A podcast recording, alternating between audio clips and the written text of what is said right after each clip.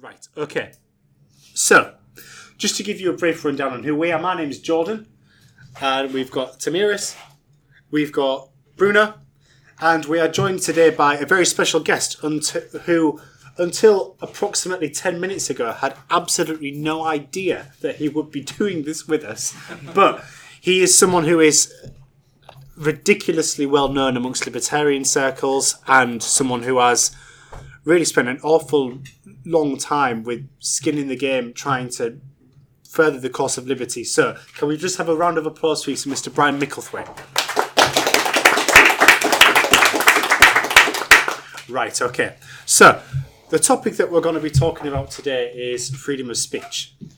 Freedom of speech is a really important issue for libertarians, particularly at the moment, with all the stuff that's going on, not just in America and in Canada, but over here in the UK as well, with some recent developments. And we're going to be talking about all that kind of stuff. So, we are going to start with why is this an important topic? Why, you know, have we decided to do a podcast about freedom of speech and not some other issue that applies to libertarians? So, there's been lots and lots of podcasts about freedom of speech, about certain, or rather, certain people speaking. This, when, when I was doing my undergraduate degree at university, as opposed to somewhere else, I didn't. Re- I was very much kind of of the opinion that people disagree on just economics, and that's kind of it. Some people might, some people might be genuine racists, but growing up when I did, I, I genuinely thought that the debate about free speech was settled. I thought that no matter who you are, if you're on the left, you like free speech. If you're on the right, you like free speech. I, I really, growing up, had very little idea that free free speech was even something that people wanted to talk about. I thought it was kind of a done deal in terms of the ideologies that were around. But over the past four or five years, it seems that this has actually become a real issue. Now, I know that you guys know a lot more about this than I do, but the first time I ever saw freedom of speech really, really under attack was when I saw this Canadian professor called Jordan Peterson, and he was trying to talk about something to do about gender pronouns. And I was like, why are people arguing about gender pronouns? Little did I know kind of what the situation was going to be like today with regards to that. This is kind of the tip of the iceberg. And I saw all these students with kind of crazy hair and lots of tattoos saying, you should shut up. You, you don't deserve to speak. Your opinion isn't valid. And that really struck me because growing up, the people, you know, I used to listen to kind of punk rock and heavy metal growing up. The people with the bright hair and the tattoos, they were kind of my people. I was quite shocked to be like, all of a sudden, these aren't my people. These are people that are very, very different. And the infringement on uh, freedom of speech is even worse in this case because it's not uh, telling someone not to say something, it is actually forcing someone to say something, which is even worse. That's that's his point, right? Because he's not saying well. Sometimes he says things that upset people, but the the problem with the, the main problem with Jordan Peterson was that he was not uh, uh, pandering to the people that wanted to wanted everyone to use these weird gender pronouns like uh, zim zer. yeah, it's it's an actual thing. It, it's happening, especially in Canada, and now it, it, it is backed by Bill 16 that passed, and it is act, an, an actual human right. So in, in them. Canada, if you if if if a six foot tall bodybuilder man comes up to me and tells me that I have to call him she, if I don't do that, do I actually get do I actually stand a chance of being prosecuted? In theory, yes. Wow. According to, Cana- to the Canadian law, this would only apply to governmental institutions to begin with. Oh, So right, The okay. C sixteen applies to government government institutions only. Wow. Uh, however, it says you wouldn't be in jail. You would get um, community service, educational videos, and a fine, which is where Jordan Peterson jumps in and says, "What happens if I don't pay the fine?" Yeah. Yeah. Yeah. so exactly. there, there is an ultimate threat to the person's liberty if they don't pay this fine. Let's say, what happens? Does the police come in? You know, do they take me by force? Do they take my my goods or you know impound them or something Yeah. like that? So I think that that's very important to note that when people pass these laws with fines, as oh no, there's no jail time, it's okay. You know, you just pay a, a fine and you, you're good to go. It's not like that. Yeah. If you're mandated to pay something by the government and you don't pay, and you go arrested, then the, the final penalty is jail, isn't it? Yeah, yeah. So course. I, I think that's a very valid point Yeah. that he made. What what happens if I don't pay the fine? Yeah, I mean, one of the crazy things about this whole free speech thing is that I found myself buddy off looking in a more favourable light at people who I previously would just have. I, I just thought "You- are nothing to do with me. I don't agree with you. I remember this is a long, long time ago now.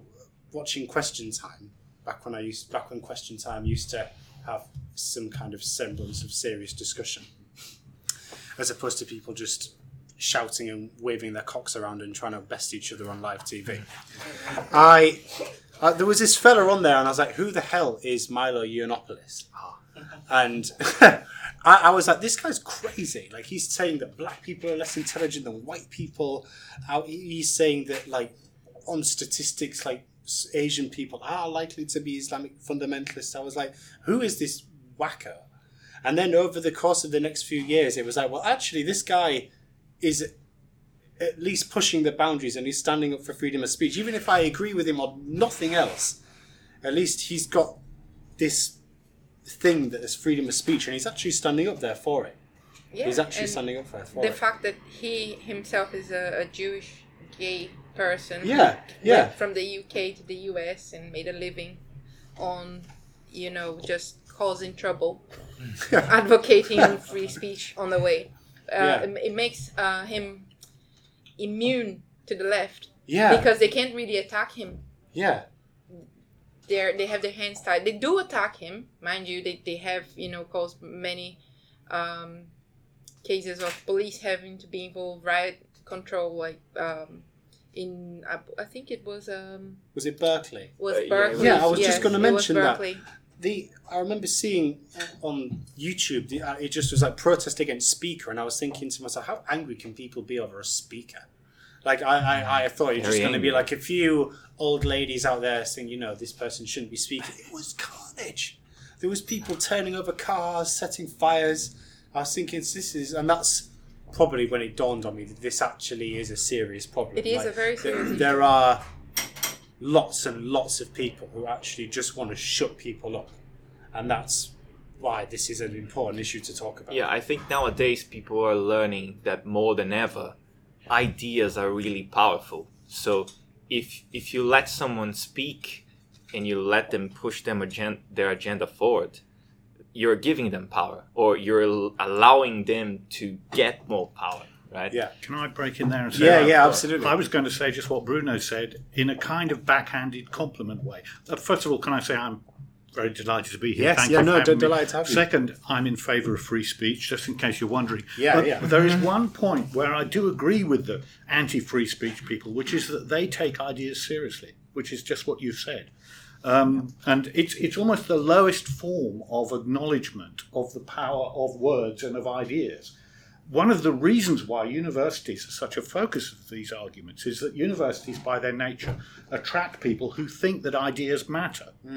And one of the reasons why the world outside of universities is a relatively relaxed place when it comes to freedom of speech is because it contains a great many people who think that ideas and words don't matter. They're just something you do when you're drunk or, you know, to pass the time.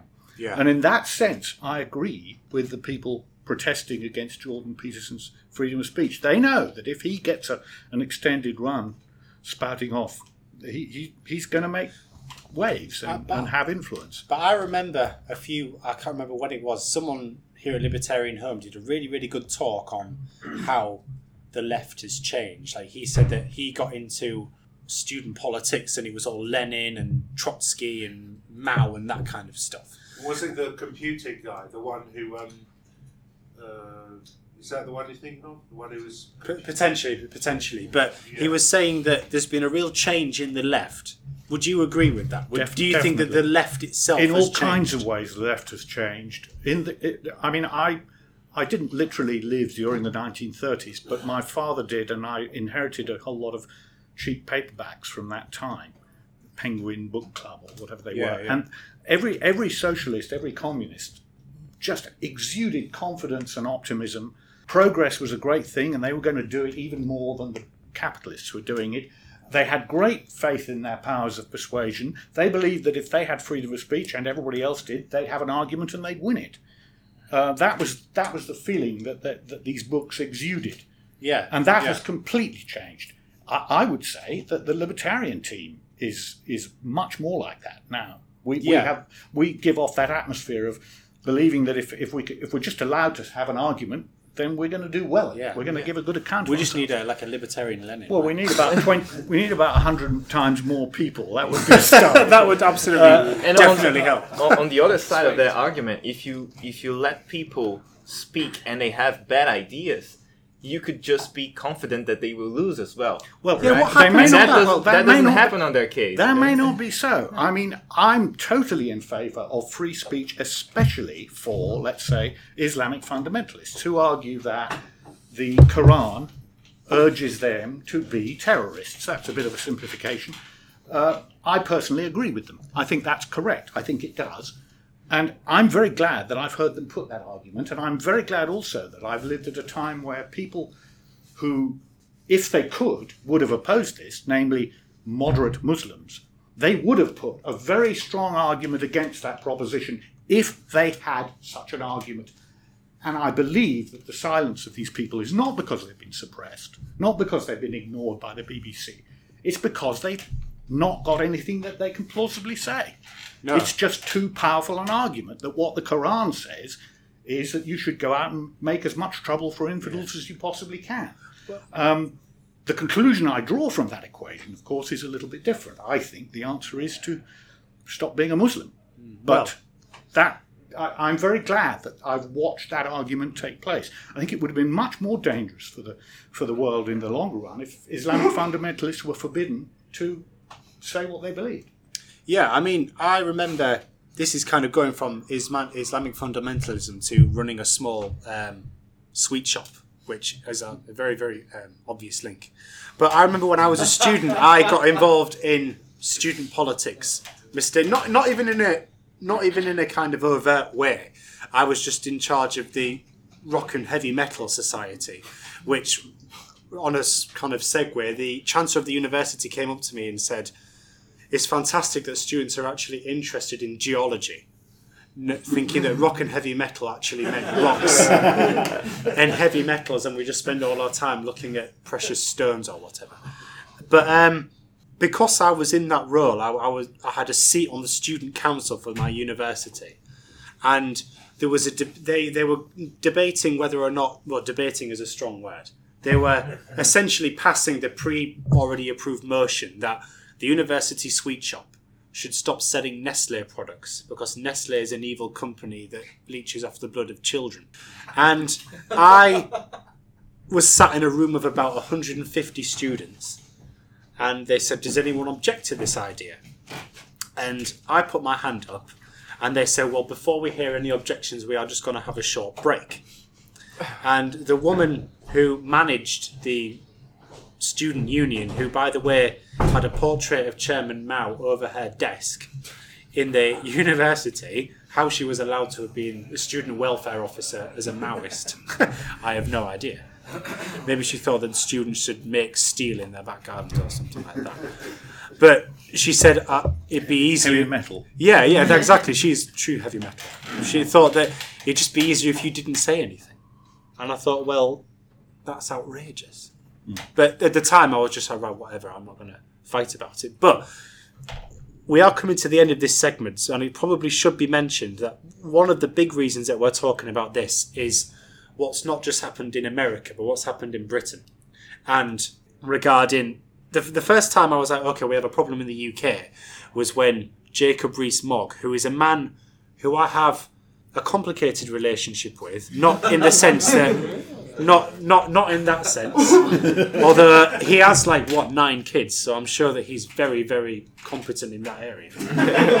Um, that sounded completely wrong. I really hope that he fine. doesn't listen to this thinking, "Oh, Dose of Liberty." I wonder if Disgusting. they, You must stop at once. I know. I wonder.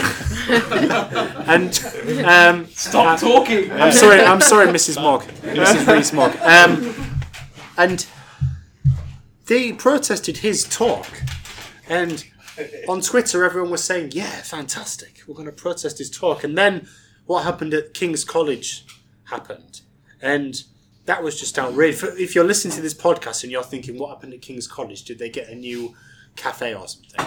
Uh, a group of libertarian students tried to hold a talk between Yaron Brook and a YouTuber called Sargon of Akkad. And these anti fascist protesters came in and essentially shut down the event. They had smoke bombs and they threatened to shut down the event before it happened. And then lo and behold, they came in and they actually shut down the event.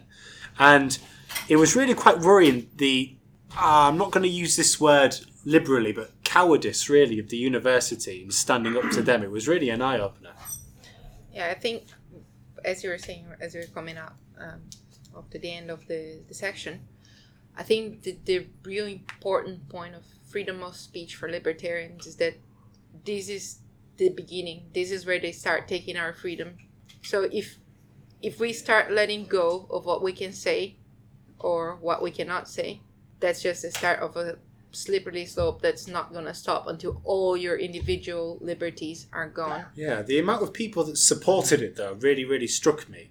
Like the amount of people who, you know, whatever their face, you know, their Twitter handle is like "kill all business owner pigs" or fucking like, you know, something like their Twitter icon is, you know, the Queen hanging from a lamppost or something like that. Libertarians are So- fascist. Yeah, yeah, yeah, exactly. So what I'm going to do now is we are now going to open it up to the audience. Now, if you have a question, please do wait for Simon to shove his phone in your face. Can I go first?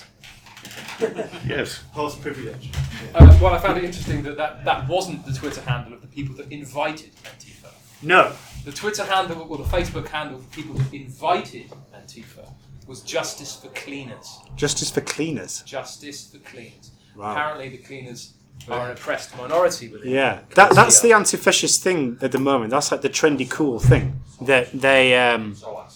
Yeah, so yeah, that's the trendy cool thing that they don't just stand up for the workers here in the UK. They stand up for the workers that aren't citizens of the UK. Right. So anyway, let's take some questions. I just received a correction that it was the SOAS Justice for Cleaners. Oh, it was the So SOAS Justice for Cleaners. KCL. Right. Oh, okay. Fantastic.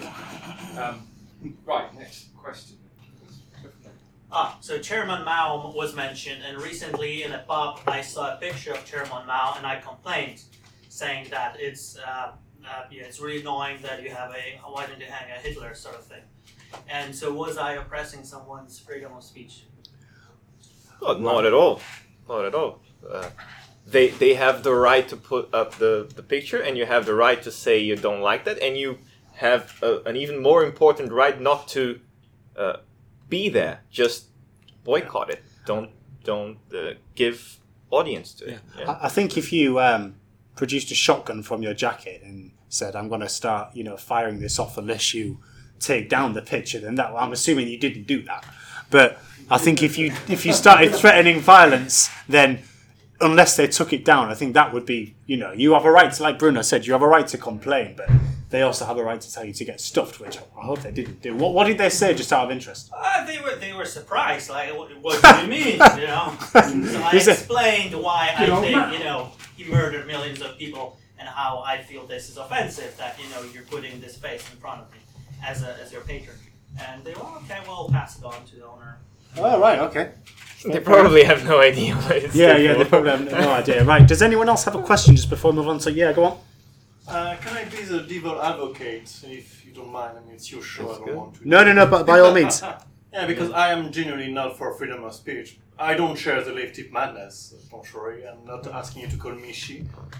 Uh, but for me, the main problem for the left is not that they attack freedom of speech, it's that what they defend is madness. I mean, if the man is man, don't her a woman. For me, every speech is not free, every speech is regulated. Like the most extreme libertarian, the anarchist, will say it's regulated into a property law. It is his spell. There is Mao, it is his place, it chooses what to do with it. There is regulation on it. So for me, the problem is not that it's free speech, it's that they're evil, they're crazy, they're madmen. I Oh. think that the main point to make is that having the freedom to speak whatever you want does not make you free from the consequences. So you don't need the government to punish you. You have a society, you have your family, you have yourself. So if you're speaking about something that is not right or is undignifying, incorrect, and immoral, you will be punished. But it doesn't need to be by the government. I think that's the main point the freedom of speech needs to have uh, made about is that you're not free from the consequences. You can say whatever you want, but you also hear things that other people want to say, and you face consequences that you might not want to. I think that's the main Right. point. So what I think we would do is before instead of um, because we are sort of time is inexorably moving forward. So again, if you have any further objections, if we save it till the end, and then maybe we can have a you know some kind of like a dose of extra liberty extra or something. Yeah, go on, Simon. One more would be good. Uh, yeah. Okay. Sorry. Um, possibly asking you to square a circle, but just regarding freedom of speech, obviously, yes, freedom of speech. It, how do we square it with online platforms such as Twitter, who have obviously permanently suspended the likes of Milo and several others? Whereas, yes, it's their platform, it's their entirely their right to actually have to allow to say who can or can't speak on that platform. But on the other hand, they're also pretty much a monopoly because no, no relevant competitors really emerged. So, on that basis, that monopoly closing, mon- monopoly is therefore closing down the freedom of speech of these people. How do you square the circle between it being between those two positions? Well, I think the interesting phrase you used there was pretty much. In other, in other words, if I may translate rather abusively, not. Not a monopoly, actually. Uh, and one of the reasons why Twitter continues to be to be talked of as a monopoly is that it retains its quality as a town square. It yes, it has lots of sort of bully boys wandering around chucking people out that it doesn't like, but there are an awful lot of people that Twitter doesn't like, which they nevertheless allow to carry on tweeting. The supreme example being President Trump, whom they would ban in a blink if they thought it would be.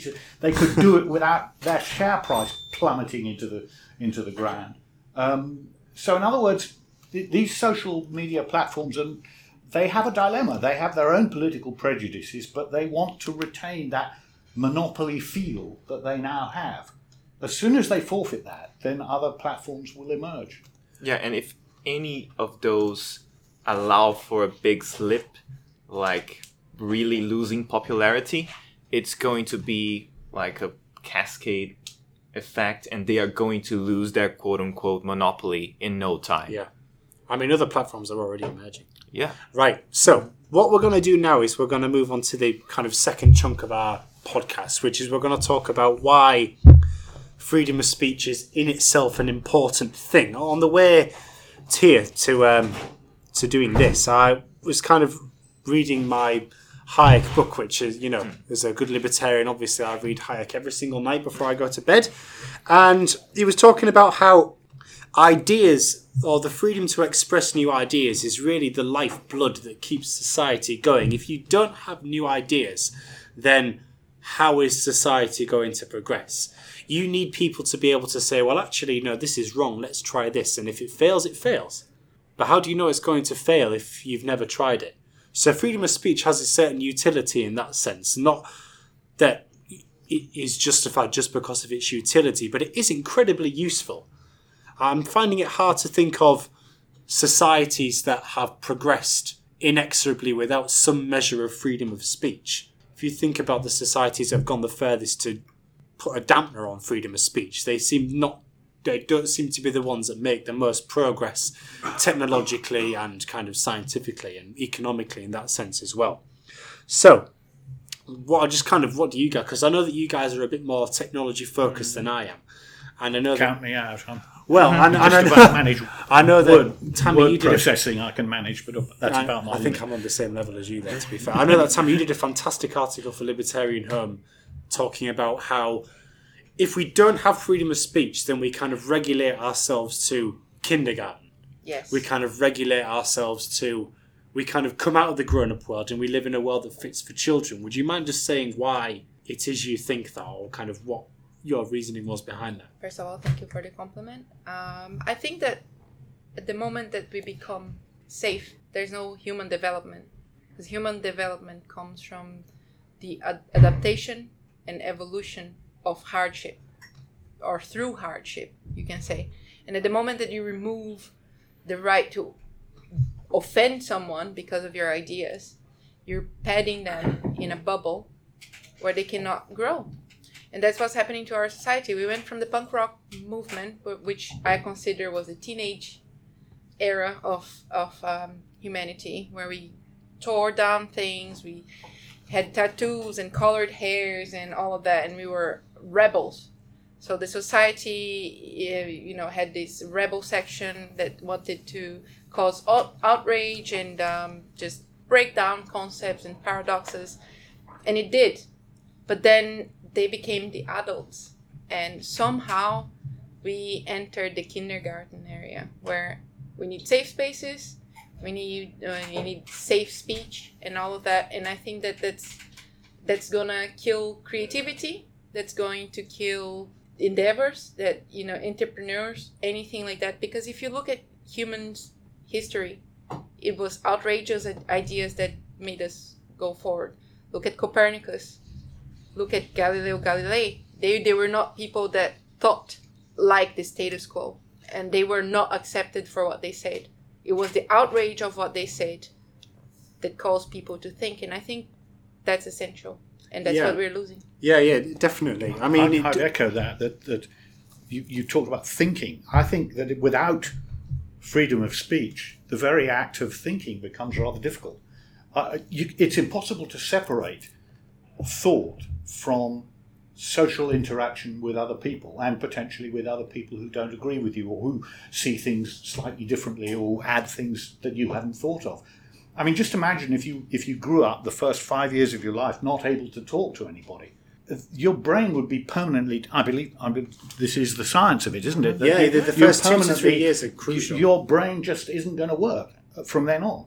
Um, I speaking. I don't know if this is true of anybody else, but one of the things I quite often do when I'm wandering around London, which I like to You do, study is that I often talk aloud to myself. I imagine myself in conversation with somebody. Um, sometimes rather grandiloquently being in, being interviewed by some very famous interviewer, but the, Well, the, get the us. principle, that, that the way you, well, one of my favourite little gags is how do I know what I think until I hear what I say? It's a good joke, I think, even though you didn't laugh, but I, I think it's funny. But I also think it's true. I think it's wise. I think it's, I think there's there's an important idea there that, that the very act of measuring this idea against that idea is done by talking, often only to yourself. I mean, I That's what thinking is. It's talking with yourself and Yeah. with an imagined companion. I mean, I definitely second that. And I think sometimes I'll be sat there at home and or I'll go for a walk and I'll think of this fantastic idea. I'll have kind of solved this issue that these experts have been working for years to solve. And then there's me kind of walking to the shops to get some milk. And but I, I've managed to solve it in my head. And then I'll say to my girlfriend, "Oh, I've managed to solve this issue. I've had this fantastic idea," and she'll look at me with her loving eyes and just say, "That's fucking stupid." like, why? Why do you? Why do you think that? And what she's doing there is providing actually a very valuable service, which is she's being kind of a someone who I can project my ideas on and get feedback from. I remember, I can't remember which year this was. If anyone knows it off the top of my head, please let me know. It was when this fella in South Carolina uh, called Dylann Roof, he murdered a load of black churchgoers with a with a shotgun. I don't know what year that was, but he before he did that, he released this manifesto, and I read the manifesto, and the thing that really stood out for me, was all kind, it was obviously pretty crazy stuff, not surprisingly, but I couldn't help thinking. This is the mind of somebody who has never spoken about these ideas with anybody else. You can just tell that this person has never discussed things with anybody. He's never sat down with his mates, and his friends have never said, you know, Dylann, you're just talking absolute bollocks. Why do you think that black people need to be expunged from the United States? It was crazy. Or it might be more subtle than that. They might say something, well, you've got, you know, 15% of a point here, but on the other hand, that Yeah. this doesn't follow from what you just said. That might be right, but this isn't. A, you know, it's splitting, ha- having a proper conversation about it. Yeah, yeah, and that's All how I, that. yeah, and that's how ideas develop. That's, that's how ideas develop. I'm going to read for you. This is an article that was written in the Guardian um, pretty recently. I, won't- won't mention the poor fella's name, but I'm just going to read you all a quote. The article was called "We all know that free speech hurts people, so why do we allow it?" I'm going to read you a quote. This is the end of the article. Trigger warning. Trigger, yeah, oh yeah, trigger warning. If you, yeah, yeah, well, that's it. Just trigger on your own in quiet, please. Right, okay, so. Useful liberals have swallowed the two freedom of speech myths as a whole. The redefinition of the term to encompass not only freedom from persecution, but the right to a platform, and the delusion that freedom of speech is a neutral principle uncontaminated by history or social bias.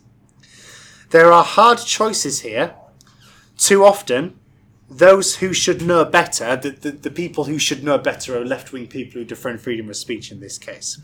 Those that should know better argue for the wrong choices. They fight for their de- to the deaths to defend the rights of people like Michele Bachmann and others to peddle hate, but they won't get my support. Now, that for me pretty much summarizes this kind of modern case against freedom of speech. What what do you guys make of that? That actually freedom of speech isn't free because if you're from if you're a in America, if you're a white person and you're telling you're saying racist things about black people because of your you know the history of slavery and because of all the social racial discrimination, that's actually not freedom of speech. Where do you what do you guys make of that? Because I know I tell you what I make of it, but I mean Well, it is freedom of speech. Um, Yeah. Saying obnoxious things is freedom of speech. yeah, absolutely. Um, and, and the answer to oppressed people is for them to have more freedom of speech, not for for the people arguing against them to have less. Um, on the question that this might be a good moment to bring in another reservation about freedom of speech, which is uh, one of my favourite talks I've ever heard was given by a, a South African lawyer called Leon Louw, and it was published by the Libertarian Alliance, or one of them, it doesn't matter which, go looking. uh, and, and he gave a talk in 1984, very appropriately, about, about law and libertarianism. And one of the claims he made was that you cannot have principles which don't have grey areas attached to them. I mean, there must be a point at which words are so inextricably linked to action as to amount to an exercise in power, and in this case, I hope we'll all agree, illegitimate and utterly wrong power. I mean, it, it isn't a defense of Hitler to point out that he he never actually switched any gas machines himself. He, he merely contrived for others to do it. He's still a mass murderer. And- I don't know about Mao Zedong. I don't know how personally he got his hands dirty with all that slaughtering that was mentioned by the gentleman over there. Um, he's still a murderer. And if he did it all with words, that just goes to show that words can be part of murderous actions. And it is right that we have crimes like incitement to murder. Uh, and yes, it will be difficult in many cases to decide whether it was true incitement or just somebody blowing off steam or just somebody saying, well, I think he should burn in hell or something like that. It, it, the fact that principles are often difficult to apply is no reason to abandon them because all principles, without exception, can be difficult to apply. And the principle of freedom of speech is no different. And there are borderline cases, but that's no reason to, to junk the whole idea. And that, that's the thing is, it, well, it seems to be a trend that because ideas are problematic, then we should just, you know, they can be God, I problematic. hate we that should word. just. I really hate that You really word. hate the word problematic? Yes. Right, It's, well- it's a new word. It means Controversial. wicked. Wicked. That's what it means. Potentially, yeah, yeah, I, yeah. I yeah, just would wish they'd say that. Yeah. But that would sound, it sound like their grandmothers, if they say that, so they don't want to. Go on, Tim. I, I, I had some point to make, but I got distracted by oh. the N word coming out of Brian. I, I wanted to say that going on that, I think that that's a, a good example of freedom of speech being distorted. Because if you're going to make the N word a bad word, make it a bad word for everyone. Don't excuse any rapper, any actor, any movie for saying it. If it's going to be a ban on the word, make it a ban. No, no matter your color, you're not saying it. Otherwise, everyone's free to say it. And I think it's very outrageous that it depends on your skin color for you to say a word without That- getting punished. There used to be a quote from a very famous African American, well, f- celebrity really, who said that I I don't think anybody should say the N word. I think if you say the N word, it kind of perpetuates the kind of myths and kind of horribleness, the wickedness that made racism happen. It's just really, I really, really hate the fact that the person that said that was fucking Bill Cosby. And now to quote, to say, I, I, I'm just going to quote Bill Cosby here, really just doesn't go down the same way that it maybe did five or ten years ago.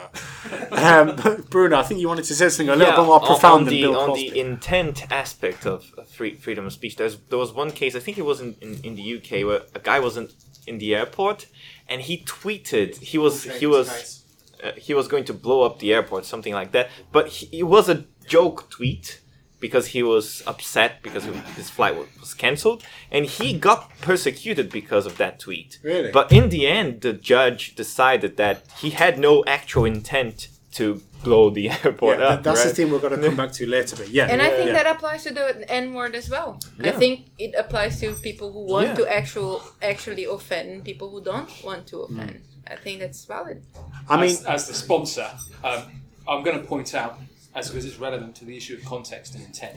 Brian was giving an example of something that is wicked to say. Yes, I'm going to be yes. really interested to see how many left-wing people call you a, a wicked person for giving an example. of Well, if it gets our something views that up bad from what they say. are Well, currently, then- if anyone Well, is listening all to can- this, I'm all I a can brown say- person and I'm not offended. All I can say, this this create this is one of the dilemmas the left have. All I can say is bring it on because I've spent my life trying to attract attention, and if this is how you do it, well, then that's how you do it. I've got a mass of published material which I've been piling up. Uh, Jordan introduced me as this tremendous libertarian swell. I bet there were half the people in the room going, "Who? Who? This big libertarian smell never spell never heard of him." You know, um, and uh, I, this would draw attention to a lot of stuff I'd written, which would which would show that there was no Yeah. malice involved. In And it, would- and it would show the context and intent yeah, is yeah. is really. I, I mean, I, yeah. I'm, I have very mixed feelings Nothing. about There is becoming, sorry. becoming Uh, a, it'd be interesting to see what. Oh, but I, is. I I'd be prepared to bet nothing. O- on that note, I think we will open it up to our audience. Does, if does anybody have any questions or anything that they would like to say about what we've said currently? Yeah, um, so just wait for the phone to get shoved into your mouth, and I think we'll take a question from this gentleman here, Simon. Yeah, go on. Well, it's not really a question, but just a comment on Okay. one thing on, on the problematic. So it's called the problematic. So problematic is a term, but in a lot of uh, humanities departments and literature departments specifically, they'll talk about the key problematic in something, which Ah. is grammatically incorrect, but that's what they'll try to do. Um, now, on this topic of free speech isn't really free in terms of consequences. Um, one of the main points here is that, and I mentioned some people there earlier as well, but because there are differences between wanting to be able to say something and actually about the level of control you want over other people. So, for example, what about people trying to recruit for what is clearly a cult? Now, what about their, their freedom of speech? And the funny thing is that, ironically, for the cultish behavior on the left, that's prevalent right now, that's what they're actually trying to draw on. When they try to claim that you're not allowed to have this speech because you're inciting particular hatred whatever, they're trying to claim that that's what they're really focusing on, is that your speech is going to try to create um, a very bad situation for people and gang up against them, which is ironically what they're doing in order to shut down other speech. But um, I think that's probably the bigger, if I may say, the bigger struggle that we have at the moment is that not just to, we don't just have to defend freedom of speech, but we have to actually say, no, freedom of thought and freedom of speech on a person per person level is actually what we really need to go for, more specifically. Well, yeah, I, I completely agree with you. And what we're going to talk about straight after we take the next couple of questions really confirms what you've just said. So thank you very much for bringing that up. Does, does anybody else have something to add? Yeah, go on. Um, well, um, I studied um, American politics when I was at university, but what America has is the First Amendment, freedom of speech, which means that you can say pretty much anything you like. Like, for instance, the Holocaust was good, or it didn't happen, or whatever. So, so That- just that's- someone tuning into this at the wrong moment is really going to. Yeah, yeah. Another But- example. Okay. but My the- the favourite point is the one Sorry, where I- they say it didn't happen, but it should have. Whoa. Yeah, okay. well, well, well, the point is, in America, it, it's pretty much First Amendment freedom of speech. Anything goes. Like another difference between America and most other places is when you have a court case, you can have loads of information about the court case that you can't in Britain because of the laws about restriction. So, what I'm saying is, it would be good if we had a First Amendment here. And it means people are able to say awful things. But for me, I think that's better. The American system where you, you're allowed to say anything, however awful, but but you know at least at least they're clear about about what what you can and cannot say. At least they don't sort of say you know this is all right, that isn't. They You know. didn't. Sorry. They didn't. That is changing very fast in America. Well, what we tend to. What um, well, we they tend. still have the First Amendment. It will be Yeah, difficult to yeah. change. What they, they, do, but they also have amendments to the amendment, Yeah. which define. It's Limits all down, to it's all freedom down of to the speech. courts. The, if the courts Yeah. stop these amendments, they won't happen. You know. what we, what really shocks me about this whole thing, and with the KCL libertarian thing as well, is that it's not necessarily uh, these things tend not to even get to court. And what happened with the KCL libertarians is the university thought there's too much trouble here. We're just going to shut this down. This is more trouble than it's worth. The furore that this is going to cause is just going to be not worth it. And again, what happened with the Jacob Rees-Mogg talk is the university just said, well, oh my god, we really can't be bothered with all this faffing around with protesters. Let's just shut the event down. And what we're going to come on to in a little bit, we'll talk about Tommy Robinson, is when we have the, the police in this country saying, you know, instead of allowing this to go ahead, it's just easier just to shut the whole thing down. And that, and it's not just Tommy Robinson's been affected by that. So we'll come on to that in a little bit.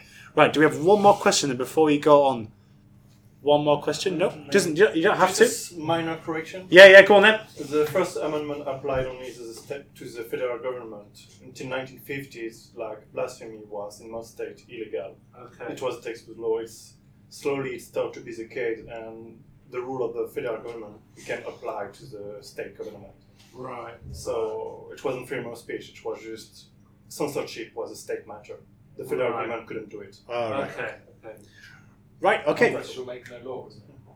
Right, so what we're going to do now is we are going to talk about a few really troubling. Now, when I was doing the, well, well, when we were preparing for this talk, I was reading over some of the things that have happened not that long ago in this country. Most of the things that I'm going to we're going to talk about have happened this year.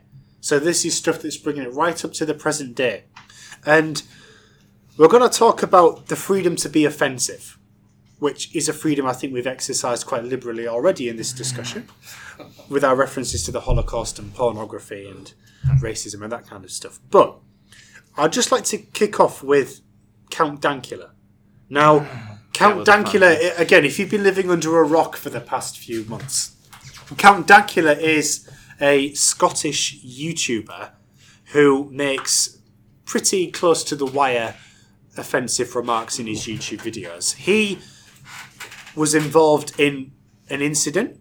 Let's call it that. Well, it's a crime. It is a crime, isn't Yeah, it? he was convicted. Yeah, yeah, he was convicted. Um, of he's his girlfriend bought a pug dog, which he thought was hideous, and he said, "I'm going to make this pug dog hideous, so that you have to return it to the dog shelter." So he said to the dog. Oh, sorry, I shouldn't laugh. I'm laughing at someone who, uh, a crime that someone's done. He said, I'm going to turn the dog into a Nazi. So, on command, he trained the pug to Sieg Heil every time he said, gas the Jews. Now, this man, Count Dankula, or Mark Meechan, as his actual name is, was arrested for it. He, the police came into his house and they arrested him and they convicted him. does does anybody? I was really trying to find it earlier. Do, does anybody know the sentence that he got? Because I just know that he was convicted, but he's also still on Twitter. So I don't know. Does anybody know the sentence Uh, that Meach po- It was post, but it was adjourned for sentencing. adjourned for sentencing? Judge indicating that a jail ter- jail sentence may be involved. Really? Okay, right. Th- Thank, thank you very much. I, I couldn't find for the life of me what he'd been sentenced to. So, so, so thank you. So there you can see the the uh, intent, right? And you you can also see the lack of sense of humor uh, Yeah. fr- from the, this mean- judge in particular, because we were all laughing as you were describing it, and it's of course that depending on the way you look at it, it, it can be kind of offensive. It's close but to the it white. was, but it was a practical joke, right? Yeah. From beginning to end, it was a practical joke, and it it achieved its goal because we were all laughing about it, right? We were not laughing about actual Jews being gassed. We were just laughing about the About the, fact dog. that yeah, The yeah, dog. yeah. Uh, yeah. right. If I may say, the best Jew jokes I've ever heard came from Jews, Israeli Jews. Yeah. So yeah. I, I really I really think that whoever whoever is persecuting Count Dankula or give, the sentence is coming out on the twenty third of April by the Oh, way. all right, So okay. It, But it uh, might we, be jail. We, are allowed to say some things in shockingly bad taste, and, and we don't want to have anything to do with Uh. somebody who says something. And I think it's reasonable that we regard it as the province of Jews to make the best jokes about the Holocaust. I mean, I wouldn't wade into something like that in mixed company. Um, and I also think it, it's a good principle that white people shouldn't be flinging the word nigger around. I mean, I, I, I sorry, I just did it. certainly I just, do. did it, I just did it again. I just did Rappers it do it all the time, right? Yeah, well, this- well, uh, what- I, I get it. You I, know, I was told that the English had a, a, a very particular sense of humor, but I, I thought that irony and sarcasm were understood here. Yeah, well, Clearly it- not. Yeah, I mean, what is happening? Why? How can you have a situation where someone is literally being put in jail for a joke? Well, it's I mean, because, what isn't it? is Isn't the, happening? the legal principle that that if somebody chooses to be hurt by some words, then it becomes a crime. It sets Yeah. such a dangerous precedent for. I mean, I find the law itself offensive. So Yeah. I'm hurt, and I'm hurt by it, Yeah, and I deeply want the hurt by person the who law. passed the law to go to prison for having offended me. I mean, I'm- it's I'm just. hurt. I, I remember. I'm, I'm, I'm triggered. you know, I think if you think about it, the, the crime. I was thinking about this earlier. Now, I'm a massive fan of the comedian Frankie Boyle, who is Yes. very, very left wing. But that doesn't. I'm still a fan of him. He Me says too, awful things about Tory politicians. I'm still a fan of him. What Count Dankula did doesn't even register on the scale of what Frankie Boyle talks about in his sellout stand-up shows. It seems to me now. I'm going to kind of be a little bit devil's advocate here and say it almost looks like the crime that Meechan committed was being right wing. If he did this joke and it turned out he was a member of Momentum and he was actually transgender or something, that he wouldn't have been convicted of this crime. It almost seems like the crime he committed was being on the wrong side of politics, which does worry me a lot. I think it's worth pointing out that that this is not a new thing. The British police have always been more concerned about what they call keeping the peace than they have about uh, upholding the niceties of the right of, of anyone to say what they want. And they often regard provocative statements as breaches of the peace, not unreasonably, because often they they do kick off a, a big drunken brawl in a pub. Their priority is keeping the peace, and it always has been. And every generation thinks that talks about the police. Not they don't they don't specifically believe this, but they talk as if there once was a golden age when the police didn't behave like this to anybody. But they always have. They've always been. You know, I mean, I heard stories about the way away fans to football matches were treated by the police. People would arrive in, in Manchester in a train and they'd just be locked up for the weekend. Yeah. I, it was, why? Because they were keeping the peace. Never mind about human rights or people having paid for the match. They were keeping the peace, and that's what mattered to them. Yeah. And that's You know. the start of the kindergarten era. This, this was in the 1950s, by the way. Yeah, yeah. And you were saying, yeah. Well, I, I just think that um, if you're not able to take a joke, Hmm. you're not able to make a joke. Either. Well, if the police judge that you've made a joke in a group of people who are not able to take a joke, and they then beat you senseless, they've failed that evening. You know, their job is to stop this sort of stuff erupting. And my And what, and the simplest way is to shut people up who, Yeah. who provoke trouble. That, that's the way they see it. And they Absolutely. always have. That's the point I'm making. yeah, They I'm- always have, and I- they'll carry on doing as they're doing with the knives now. And I, I've, I've, I've come to, to the, the conclusion that um, we'll, we'll be given plastic knives for putting butter on our bread. Yeah. The other day I was um, asked for an ID at Poundland for buying a pizza slicer. that was absolutely ridiculous, and apparently it's policy, company policy now that really. anything that has ed- cutting edges has to be. I, the point about Britain is it's not a land of unmitigated freedom. It's also the land where people are terrified of what they call making a scene. Yeah, And- yeah, yeah, yeah, absolutely. You know, we're the people who didn't go to America because we were too frightened. You know, Yeah, we're yeah. too timid. It just sets. We were the ones who said, "Oh well, you know, what can you do?" On a positive though, because of all this, it does seem to me like this is the issue where we as libertarians can get wind under our sails and we can actually now. Th- there is clearly a threat to free speech, and there is clearly. We should clearly be at the forefront of championing that. So I'm hoping that as a result of this, people will collectively knock their heads together and say, this has gone too far now. You know, this is. I'm kind of hoping that people will be able to think.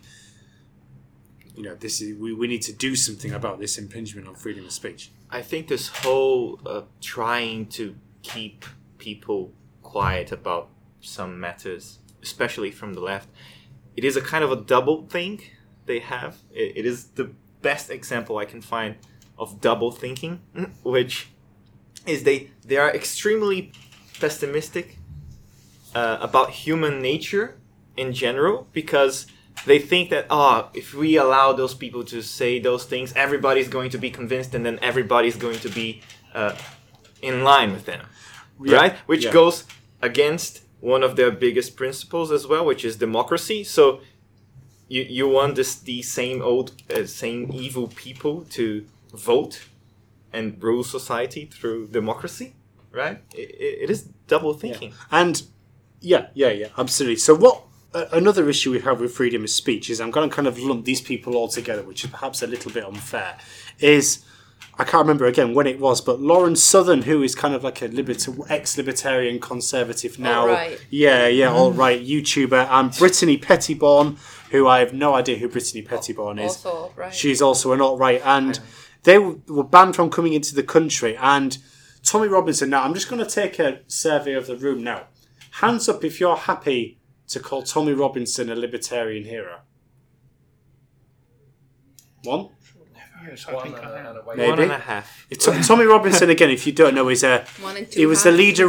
Was he the leader of the English Defence League, which is a semi? If I don't know how to describe, they they are sort of like an anti-immigration protest group essentially. Now Anti-Islam. there was a video that went round, did the rounds on Twitter about Tommy Robinson attending Speaker's Corner, and it was just absolute carnage. There was so many people there, and there was so many police members there. Uh, Katie Hopkins, I think, who is not a woman I have any sympathy for in 99.9 cases, but she was, I think, assaulted or someone did something or was shouting some pretty nasty slurs at her in her face. And again, the, the police ended up shutting down this event because Tommy, as soon as Tommy Robinson arrived at the speaker's corner, he was essentially carted away in a police van. It's again going back back to what we were saying earlier is about keeping the peace. That the police, That's what they were doing. the, the police just did not want this thing to happen. They just were scared about the hmm. potential outrage or the issue it would cause, and then again, it just leads us into a dark place when people just can't say what they've got to say, essentially. Right, so we are approaching the end of the podcast now. We have been talking for a very long time. So, what I would like to do, just for the last time, is there anybody that would like to say anything or ask any questions? And if you've got something that you think is maybe more of a complex question, again, please leave it because we can still take questions after the haven't This podcast. man's question. I want to come back to him about regulated Yeah, by I mean, property. It's I think that's so we can yeah. talk about it yeah, later. but But I, I'd be happy to yeah, come no, back we'll be able to talk with Yeah. yeah. but I I do But I know think it's more complex. But I do know that just before we finish, I know that Simon did want to say something about the King's College Libertarian issue. Yeah, well, You might have to come just a little bit closer, Simon. Sorry. I think there's two things that we really need to get our heads around, and that the, the, the first one is that in order to, su- to succeed at discovering the truth and resolving social problems, we need to be willing to listen to the other side. So we need to give the time of day. And um, I know me and Jordan um, differed on on whether to stage a stunt, for example, uh, or a protest, not on the same stage as Tommy Robinson, but but we were I think we were disagreeing over whether to have an event that was competitive with Tommy Robinson or complementary to Tommy Robinson. Um, I wanted to be complimentary to Tommy Robinson and and and, and not uh, try and steal people from his event because I think there needs to be we need to conduct ourselves in, in, in a way that leaves open a dialogue. So if we deliberately chose to have a, a competitive time for our event, then it would be saying that it's a choice. You're either a Tommy Robinson guy or you're not a Tommy Robinson guy. You can't be a Tommy Robinson guy and be curious about what the libertarians have to say. And you can't be a libertarian and curious about what Tommy Robinson has to say. So if you if you were to deliberately choose to put your events on at the same time, then you're being exclusive. You're being divisive. Um, so I think there's that element of just wanting, just having your ears open, and and and you you have to you have to be willing to listen, even to the people that you really do find offensive, like um, whoever wrote that law about not being offensive. Um, and um, the other thing is that, that when this breaks down, and when people like at KCL come in and they and they kind of, I mean, the, the, the head of security, he looks a bit like Brian. Can you imagine someone masked in black coming over and, and, and pulling Brian out of his seat and wrestling with him? That is a violent act. That is an incredibly violent act. And we should have no tolerance for that. And I think I would go further. I think that if we have a situation where someone came in here with a megaphone and prevented this event from occurring with the, with the sheer volume of their megaphone, that that is also uh, an infringement of our rights. Just you, can split hairs about whether it's violent. Certainly, it's really loud. It's going to hurt your ears.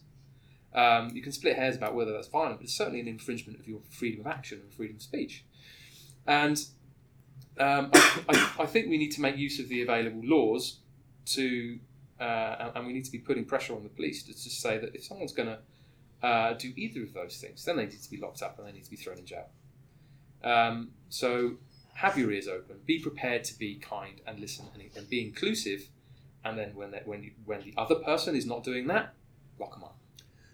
Have Yeah. zero tolerance for intolerance. Yeah, I mean, just to kind of finish up, I think that Simon raises a, a really, really good point there that this is something that libertarians can get practically involved in, even if it is. I know that, you know, that there is people that are potentially trying to bring litigation against the people that disrupted the KCL talk. But this is something that you can get involved in. This is something I think that really should light a fire under all of our asses, really, that should make it uncomfortable enough that we all kind of do something. And I think that this really could be a watershed moment for free speech and libertarianism if we manage to get our get our act together. Essentially, gone. Um, just to finish up what we were, speaking about freedom of speech, I think that stripping people of their rights to speak is the same as stripping them of their humanity because what makes us human is the ability of reaching out in the chaos of our minds and formulating our thoughts with the use of words. If they're good, if they're bad, that doesn't matter because whatever comes out of the chaos of the abstract of our minds is mixed and at the end neutral somehow. Uh, bad ideas and good ideas have their place in the world and their job to do. Even horrible ideas have their silver linings and their lessons to teach. So if you're being stripped of your freedom of speech, you're being stripped of your humanity. Well, we started with pornography. We finished with humanity, which some would argue is probably the same thing anyway. Anyway, we've been Dose of Liberty. Uh, we upload podcasts regularly onto iTunes and onto SoundCloud and on the Libertarian Home page if you want to listen to any future podcasts. You guys have been absolutely fantastic. Uh, thank you very much for listening. Thank you, guys.